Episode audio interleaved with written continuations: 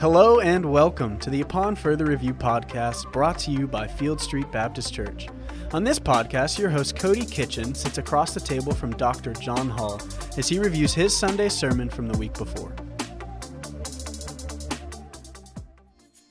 Welcome to Upon Further Review podcast. I'm your host, Cody Kitchen, and joined with me, as always, is our pastor, Dr. John Hall. Good afternoon, everyone. We are continuing our series in Luke, and we're in Luke chapter 15, verse 11 through 32, with the title of the message, The Savior's Love for the Lost, Part 3. So, as you prepared this message, what are some things that came to mind, John? Two things. Number one, that it only took us three weeks to get through chapter 15. so, I know everyone is encouraged by that. And the second thing, most obvious to me, was what to do with the older brother. Hmm. He's a problem.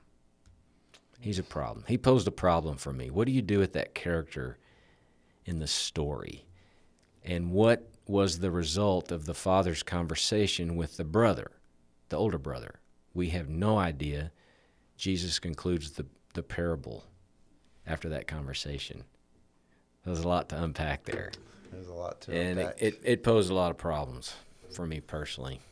I'm not really a fan of the older brother because I see too much of myself in the older brother. I think we all do. Yeah. For sure. I hope not, but that was for me what was foremost when I was like, I've never, that's been the problem for, that I've had through the years in preaching the parable of the prodigal son is I don't know what to do with the older, older brother. If it were up to me, I'd just leapfrog it. but there it is. So you have no choice. When you preach through a book of the Bible, you can't just, you know, pick and choose. Whatever's next is next. Yep. So that was, that's what went through my head. Well, we appreciate that you're that kind of preacher. Yeah. You don't skip over the text. Right. I thought you did a good job with the older brother. Well, thanks. But and and you gave us a, kind of a slight view into, as you say, the most complex parable with multiple situations, multiple characters, and the responses of each character, and what each character represents. And you start with giving some key initial details in verse 11 through 19, and you tell us that this certain man had two sons, a younger son who demands his share of the father's inheritance before the death of his father. And you even said in your sermon on Sunday, you kind of told us the importance of how in that culture that you didn't get the inheritance, let alone the younger son, um, before they died. And so, and then you, you talk that it gets war- he gets it and he wastes it all and he ends up having nothing. He recognizes how bad he has it. And he even, and I love this part of the text where even he describes that he was eating worse than the pigs, and I just it's interesting that that's what he focused on, and um, he ends up having nothing, and he recognizes how bad it has that he has it, and comes to his senses, and when he comes to his senses, he returns to his father, and he confesses his wrongdoings to his father. And you make the point to emphasize how customarily the inheritance would not have been given until the father had died but the younger son requests it early, and not only does he request it, he gets it. So my question is: Does the giving the son his his inheritance early and him squandering it have any relation to us as humans who are given salvation even though we do not deserve it? Good question. My answer is perhaps, maybe. We, we should ask the question out of that question do we steward well the grace we've been shown? Hmm. And salvation is such a gift, and we would never want to intentionally, purposefully, deliberately squander away the gift of grace we've received from God through Christ. So we all ought to be asking ourselves the question do we steward well the grace we have been shown? And we don't want to be like the younger brother who takes this incredible gift. And why the father gave him that is, I don't know. That's another problem for me in the text. We have no idea why the father did that. Yeah. Why did he do that? I don't know. And, and I even said that in the sermon. I don't have the first clue. The text doesn't tell us. But what we can seek to search out in our own hearts is how, how well do I steward the grace I've been shown? Am, am I a good steward of my salvation? That's So good. That's a that's a really personal question that we each should ask of ourselves. Am I being a good steward of God's grace in my life? So I think, it, yes, to answer your question, perhaps yes. There's a Absolutely. certain some obviously there's relevance there, Sure. and, and we should be exploratory of our hearts. You know, am I am I squandering the grace I've been shown? Am I squandering my grace that's been given to me by God through Christ, and I'm still living like I was before I received His grace, which I'm not supposed to do? Right. Eh, Do I have grace and I have the relationship with the Father like the younger son, but I'm out living my own, not wild, but am I just living my own life without any awareness, appreciation, or intention of being a good steward of grace? That's good. We're probably all on that bus. It's it's a hard concept, at least for mm. me, to think about because I think of even how bold it, you have to be, especially as a younger. Because I relate to him because I'm mm. the younger Right. younger son of how bold you have to be to ask your father, "Hey, you're not dead yet, but I want your inheritance, Right. and I want it so that I can squander it on." loose living as Right. you said in the text and so it's just i guess that's why i asked that question because it's just interesting to me that not only the boldness of the young son but even the just the grace giving father who's like sure Yeah. who probably knew what he was going to do with it i would and this is just a parable so i'm not trying to take it out of context Right. but that's it's just interesting to me and i think as you said i think highlighting the going back to a personal um, question of well, how what are we doing with with the grace that we're shown i think that's perfect that our salvation is so intimate to us and as you even said this morning at rut that it's a salvation that we're given and we're supposed to be transformed a Mhm. new life it's not just seeing lord uh, jesus as our savior but also as our lord and so i Mhm. think it's a good evaluation for our lives as you said to to see that as are we squandering the grace that we've been given or are we stewarding it well Yeah, good. Um, yeah, I wonder if sometimes we see both our, both the younger brother and the older brother in ourselves. Mm. I don't know which I am more of. I'm I'm the oldest, so maybe I I gravitate to the older brother, and I tend to be a rule follower. You know, if if it, if you weren't supposed to ask for your inheritance before your father died, then in my mind I'm like I'm not doing that. right so the audacity of the younger son, like you're pointing out, to go to his father and say, "I want my portion of the inheritance." But more baffling to me is the the father giving him the inheritance. I don't understand that fully, but you know, sometimes does does God allow us to move ahead knowing full well what we're about to do is going to be a disaster? yeah. And the answer to that question is yes. I Yeah. mean, there are things God allows, permits us to do, though He's going to have to clean that up. so interesting to Mm. me and probably a, an answer we'll never get here on this side of earth for sure Yeah. But it, and it you continue with the parable in verse 20 through 24 where the father sees his son is an overjoyed. And you said this on on Sunday and I agree with you that this is probably the best uh, verse that we can get in scripture of just the joy that we see that the father has and it's interesting you say that the father had been looking and longing for the return of his son and I again I know this is just a parable but you can imagine especially if you're a father and you have a son or a daughter even who's gone away just the hope of them coming back. And so you can imagine this father waiting for his son to come back and almost doing it in a way he knew he was going to come back just mm. didn't know when.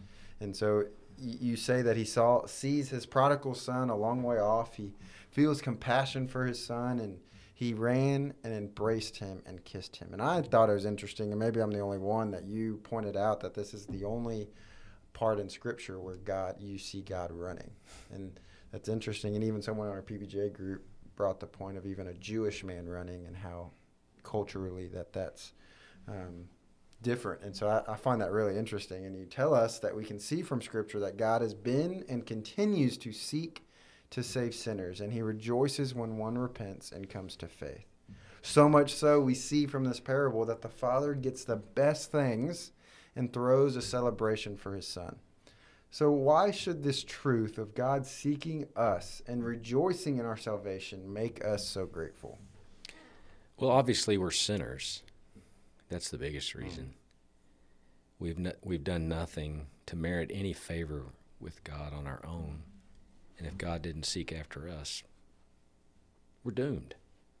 We don't seek after Him, He seeks after us. And I think the other thing, too, that verse 20 is so personally moving for me is the, the Father's demonstrable love for His wayward Son.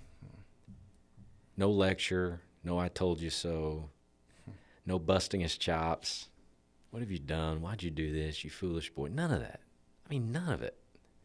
Just the ultimate demonstration of welcoming him back into this relationship that existed prior and is being restored. So I, I love the Father in this in this parable and what it represents, who it represents. Um, I, I didn't have a great relationship with my earthly father.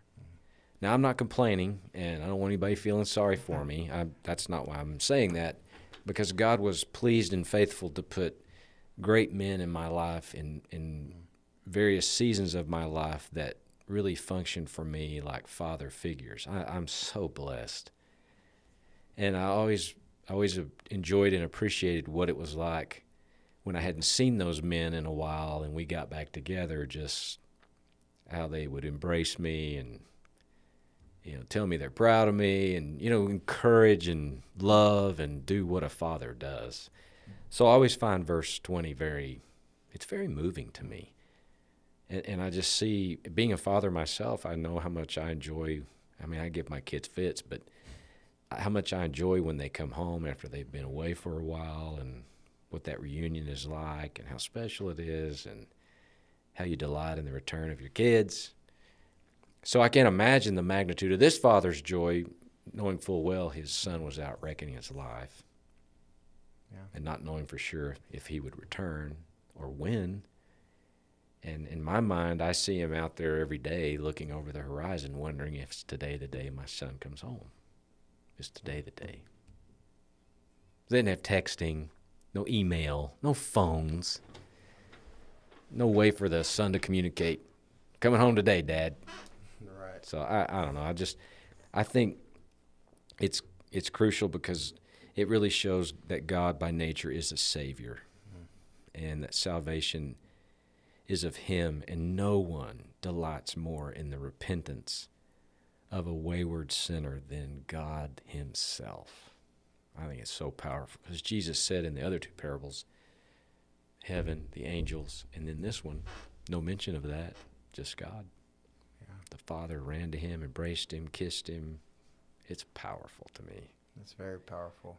Yeah. And it's I know we said this this last the first point, but it's so hard to comprehend at least from a human perspective of truly that f- feeling, but even just the one who is is saved of even why why me? Mm-hmm. Why we even get to be a part of that I don't will never fully understand. Mm-hmm. But that you know, also that God acted like that with me.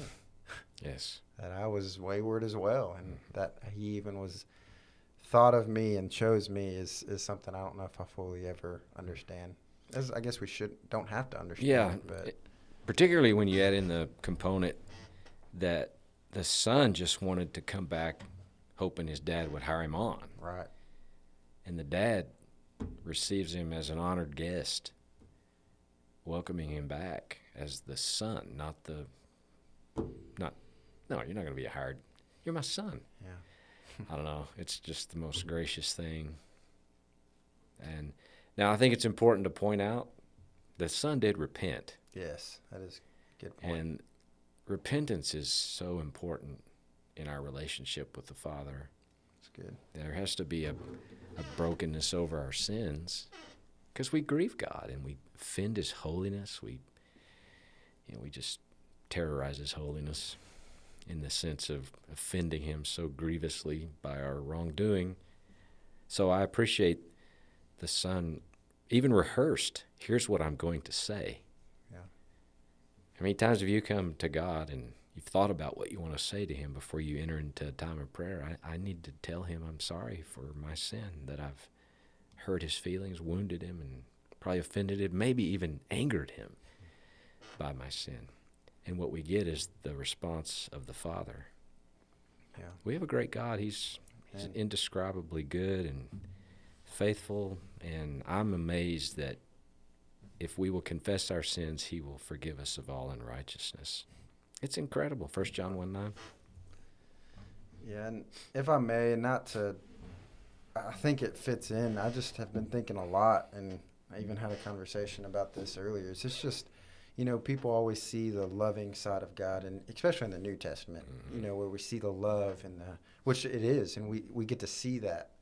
But I think what a lot of people miss, and especially in, in when we get into stories like this, is we, we're able to receive that love because of the wrath that, that Jesus took for our, our, our part. And that, that's something, as I say that, I, I it's something that I forget all the time, mm-hmm. is that we, we, we think about the love of God and we're like, yes, we get to be a part of it. But it came at a cost, and a cost that we'll never fully know Yeah. And that fe- feeling. And in Revelation, we're told that He's going to come back with sword, and and so God's going to get His v- vengeance isn't the right word, and that's not what I. But He's going to get what He rightfully deserves, and I just think we miss too many times, and I'm the first to admit that I miss it a lot. Is that we're able to receive this kind of love because of the wrath that we deserve that, that Jesus took. And, Yeah, it's a great point. um, Uh, I, I'll say another thing along those lines that I think sometimes it's just good to be reminded. I prefer the gentle reminder yes. uh, that I have what I have because of what someone else did for me. So good. Man, I, I and that's exponential as it relates to my relationship with God the Father. I have that because of Christ the Son, who He is, what He did, and then you just you look at every layer of your life. You have something because of what someone else did, hmm. whether you know about it or not. And my life is I'm the ultimate beneficiary of others. What they've done for me has allowed me to have what I have. I I praise God for that. I Amen. you know, and I hope that hope that is something we are all paying forward. You know, doing something for someone else, they have something because you did something for them, and and really expecting nothing in return for it. You just you're happy to do it. Absolutely. But all that to say, you know, I have what I have with God because of what Christ did. And you're absolutely right to point out if Christ had not bore God's wrath because his holiness demanded it to be poured out on sin, and Christ took that wrath for us. Whew. What a savior. Absolutely. Yeah, no wonder we should serve and praise him.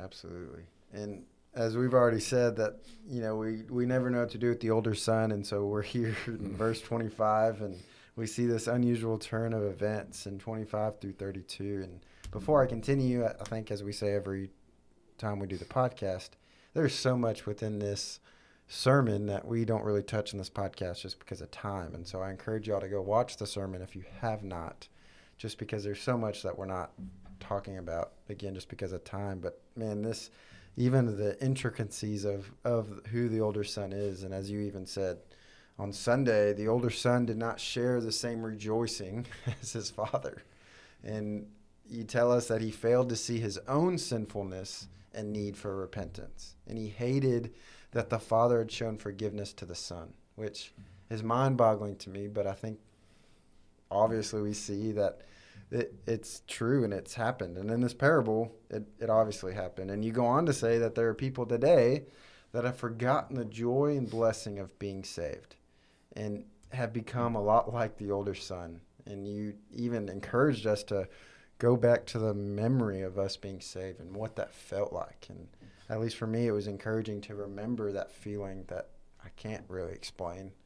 And um, even hearing other people's at PBJ, their stories of being saved and what it was like, it's like, man, it's refreshing to know and to just be remembered of that. And you then tell us that we must be a body of people, and I love this part, who love the lost. This challenge that we have to be a body, a church body that loves the lost. And not only that, but we must be a body that rejoices when the lost is found. So, my question, and this might be an obvious answer, but I think it's an important reminder is how dangerous is it for the church to have this attitude for the lost people who are found?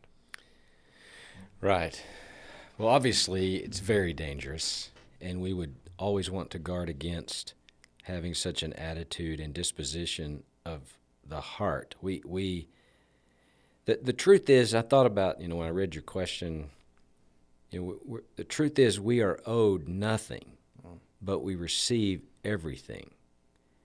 And so, I I want for you and I want for people who are part of our church that I know personally, I want for them the same joy that I have as a result of the salvation that's been given me through Christ. I, I don't I don't want to be in a place where I would begrudge that for someone. That, that wouldn't be something you'd want to develop in your in your heart and life.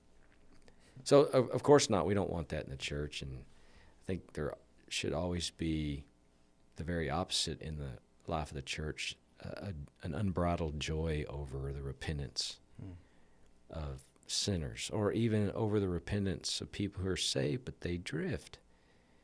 They make poor choices. They they do things that hurt themselves or others, and when that moment comes, they they arrive at, man, I really messed up here, and they find their way back to the body of Christ it can't be a folding of the arms and a wagging of the finger and a tongue lashing. It has to be like the Father. Mm-hmm. And I'd like to think that if I so royally messed up my life, I would like to think that one place I would surely be welcomed back would be in the church. That's for sure.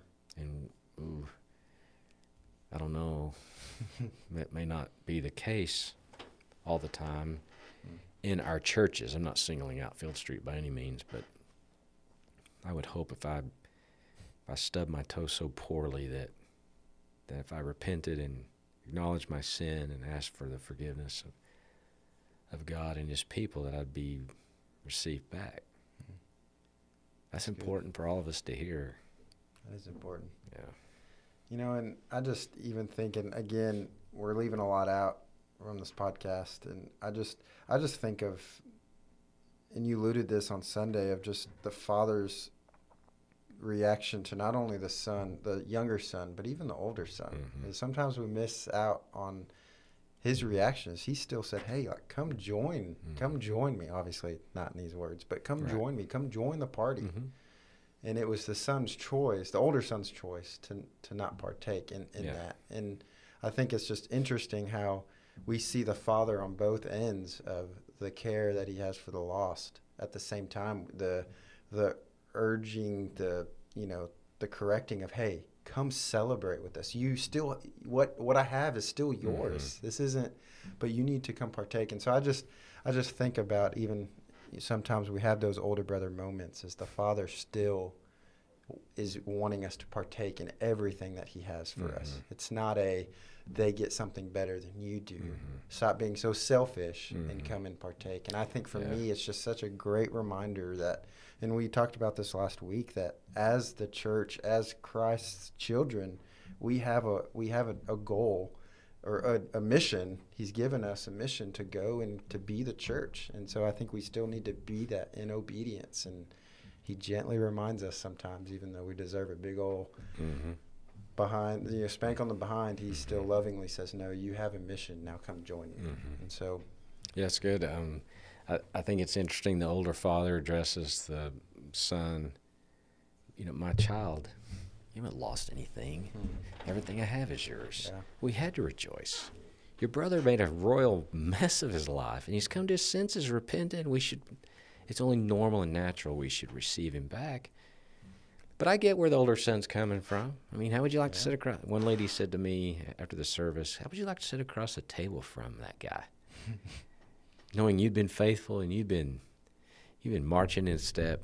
You, you're the obedient son. Blah blah blah.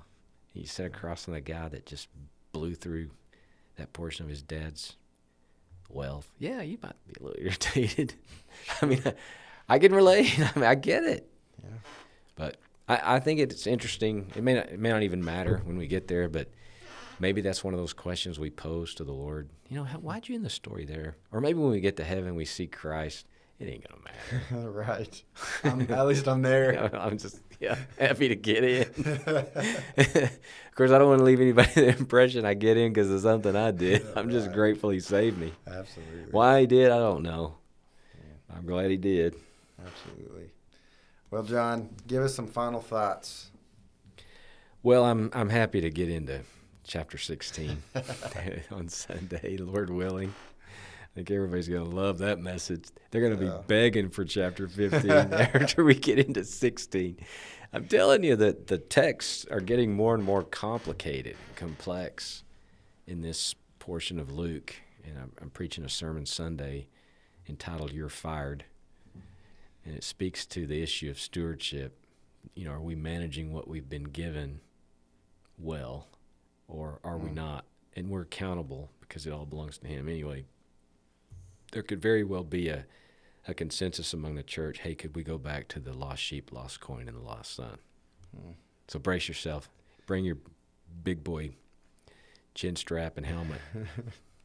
You know, we've talked a lot about about how we would love to meet Paul one day. Yeah. And I think not that I'd still love to meet Paul, but Luke's becoming a guy that man, Yeah, I just want to know. Luke's kept me up at night. I bet he has Yeah. for sure. He's such a, a very meticulous writer, Yeah. both in Acts and and his gospel is extraordinary. That's very much. I'd like to hang around with Mark because I think, you know, Mark could get you somewhere pretty quick. Luke's Yeah. probably a guy that's just going to take you all over the place. Yeah. You know, like he's probably one of those guys you ask a question and in mid you know mid answer you're like, man, I'm sorry I asked. Whereas Mark, So you might get a one or two word answer. That's funny. We all know those people. So anyway, that's my final thought. That's Stay funny. tuned, folks. You'll love Luke 16. Good deal. Well, as always, the anticipated part. We know this is why y'all listen. Y'all don't have to lie. That's right. But let's let's come to the that stupid segment. John, what do we got? Well, thank you, Cody. Um, in talking about what we wanted to put before the good listeners of of this podcast, we want to make a return by popular demand back to the subject of the NFL.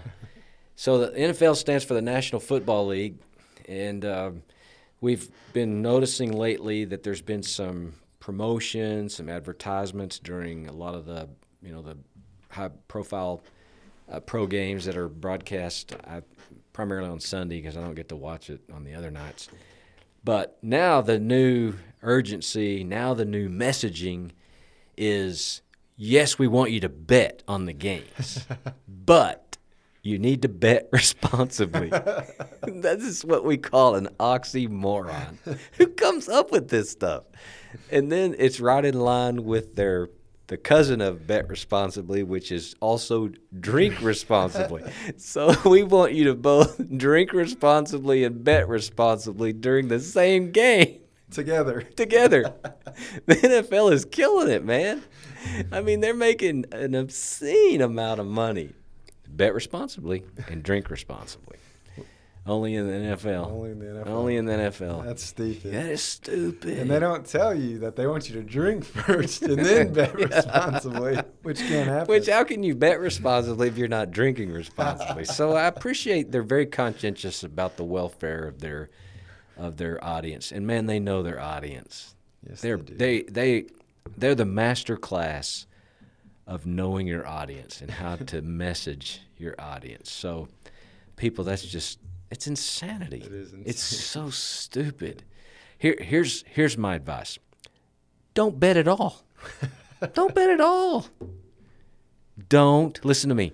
Don't bet at all. Read my lips. don't bet at all. Keep your money. You work too hard for it. Don't blow it on the NFL. It's all rigged anyway. It's true. That's stupid, and it's really stupid because they're all laughing, just like what we're laughing right now. They're they laughing, are. They're they're laughing all the way to the bank. and their lawyers are just saying, "Just make sure you say responsibly." Got to say responsibly. We're not responsible for you destroying your financial life because we told you Yeah, bet responsibly. Anyway, a lot of stupid stuff going on in the world today. If you bet on the NFL and we offended you, just always remember you can message M Pearson at fieldstreet.com. Or or Jerry M or at Jerry. fieldstreet.com. Oh, good. Well, guys, we're, as always, just so thankful for all our listeners, and we're so happy that you joined us today. And ask that as we end this session, as always, remember, make Christ known by what you say and how you live. Have a great week. Yep. Thank you all for listening, and be sure to subscribe to Upon Further Review so you never miss an episode. If you have any questions, please be sure to reach out to us at info at fieldstreet.com. Thanks for tuning in.